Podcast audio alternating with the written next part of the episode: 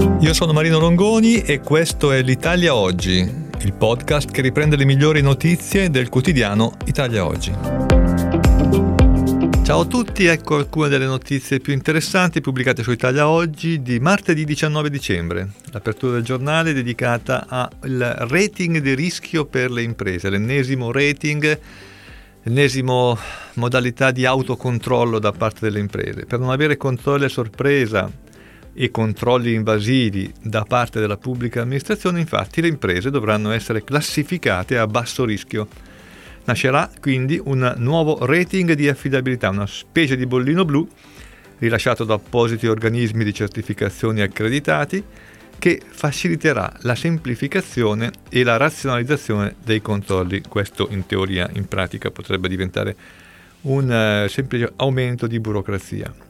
Questi controlli fatti da questi enti accreditati saranno basati sulla collaborazione tra amministrazione e imprese, sulla prevenzione degli illeciti, sull'eliminazione delle sovrapposizioni degli accertamenti, sulla riduzione degli oneri organizzativi sopportati dalle imprese in seguito ai controlli stessi e sul ridimensionamento del sistema sanzionatorio a carico delle attività economiche. Per ottenere il rating di affidabilità l'impresa dovrà istituire volontariamente un sistema di identificazione e gestione del rischio, che in realtà sarebbe l'ennesimo perché ne sono già previsti diversi, nell'ambito della tutela ambientale, della salute e della sicurezza pubblica e della sicurezza dei lavoratori. È quanto prevede uno schema di decreto legislativo che dovrebbe essere esaminato proprio oggi, martedì, in via preliminare dal Consiglio dei Ministri, un decreto legislativo che si occupa di semplificazione dei controlli sulle attività. E qui si potrebbe dire che tutte le volte che si parla di semplificazione le cose vanno complicandosi sempre di più. Si tratta di una prospettiva che è prevista anche dal Piano Nazionale di Ripresa e Resilienza, il famoso PNRRR, e quindi le imprese soprattutto le, quelle di medie e grandi dimensioni, alla fine non potranno fare altro che adeguarsi. Gli ambiti entro cui dovrà essere applicato questo rating di rischio sono quello della protezione ambientale, igiene e salute pubblica, sicurezza pubblica, sicurezza dei lavoratori, tutela della fede pubblica. Sono esclusi invece gli ambiti della fiscalità, dell'antiriciclaggio e anche della sicurezza del lavoro. Seconda notizia, l'IRPEF si divide in tre si passa infatti da 4 a 3 scaglioni, si rivedono le detrazioni per i redditi del lavoro dipendente e alcuni redditi assimilati e si prova a ridurre l'impatto sul gettito erariale delle cosiddette tax expenditure, cioè deduzioni e detrazioni che i contribuenti applicano nella dichiarazione dei redditi.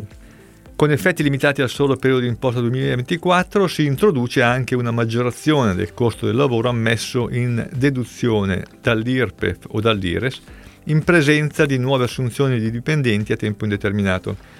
Limitate invece le modifiche introdotte dall'esecutivo per effetto del passaggio dello schema di decreto attuativo della riforma fiscale Leo presso le competenti commissioni parlamentari di Camera e Senato. Quindi poche modifiche e testo che dovrebbe andare oggi per il via libera definitivo in Consiglio dei Ministri. Dopodiché mancherà soltanto la pubblicazione in Gazzetta Ufficiale per quella che è a tutti gli effetti la prima parte della riforma fiscale voluta da Leo. Altra notizia, impatriati, rientro anche infragruppo. Anche questo è un decreto legislativo che fa parte della riforma fiscale Leo, anche questo dovrebbe andare in Consiglio dei Ministri di oggi e qui invece ci sono state modifiche interessanti in Parlamento. In particolare, per gli impatriati è permesso il rientro infragruppo, ma i criteri per avere le agevolazioni fiscali sono più rigidi rispetto a chi entra con un nuovo datore di lavoro. Per ottenere l'agevolazione sarà necessario infatti un periodo di sei anni di residenza all'estero se il rapporto di lavoro non era stato avviato in Italia, ma ne serviranno invece sette se il rapporto di lavoro era iniziato nel bel paese. Il blocco dei rientri infragruppo era stato pensato originariamente per evitare la pratica dei trasferimenti semifittizi di lavoratori che lavoravano in Italia, facevano finta di andare all'estero per un paio d'anni, rientravano in Italia e potevano così beneficiare di agevolazioni fiscali importanti perché si poteva arrivare fino al 90% di abbattimento del reddito imponibile IRPEF. Ora, con i nuovi criteri si è reintrodotta la possibilità dei rimpatri infragruppo, ma con condizioni così severe e così precise da rendere praticamente impossibile queste modalità elusive. Una notizia invece che riguarda i progetti per i comuni che eh, di fatto si allargano in modo consistente. Infatti, gli enti locali continueranno a poter affidare e anche accumulare progetti anche senza risorse per la realizzazione delle opere. Era una possibilità prevista in via eccezionale dal decreto sblocca cantieri del 2019, era prevista per tre anni, e che la Corte dei Conti non valutava con grande eh, interesse perché eh, ci sono possibili riflessi contabili negativi proprio derivanti dal fatto di rendere possibile spendere delle somme per fare dei progetti quando in realtà mancano poi i fondi per realizzare le opere stesse. Ora invece eh, questa possibilità diventa strutturale, si applicherà a decorrere dal 2023 senza una deadline e si potrà addirittura andare molto al di là degli orizzonti temporali previsti dal PNRR.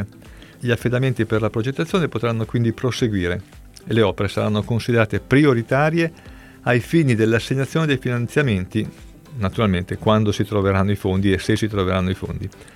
Questa è una disposizione prevista da un emendamento del relatore alla manovra che è già stato approvato in Commissione Bilancio del Senato nel testo riformulato. Sempre in materia di manovra è il caso di ricordare che ormai è stata approvata in via definitiva in Commissione al Senato, che entro venerdì 22 dicembre è previsto il primo voto di fiducia sempre al Senato e entro il 29 dicembre invece la votazione definitiva, quindi senza possibilità di modifiche, alla Camera. Ultima notizia, giro di vite su call center molesti. Eh, c'è una, una stretta per i call center che travestono, facendolo apparire come italiano, il numero telefonico usato per contatti commerciali abusivi e per operazioni di telemarketing selvaggio. Si potranno bloccare le chiamate e si applicherà una sanzione amministrativa che può arrivare fino a un milione di euro. Altrettanto duro sarà il trattamento per i siti internet usati per abusi e frodi commerciali.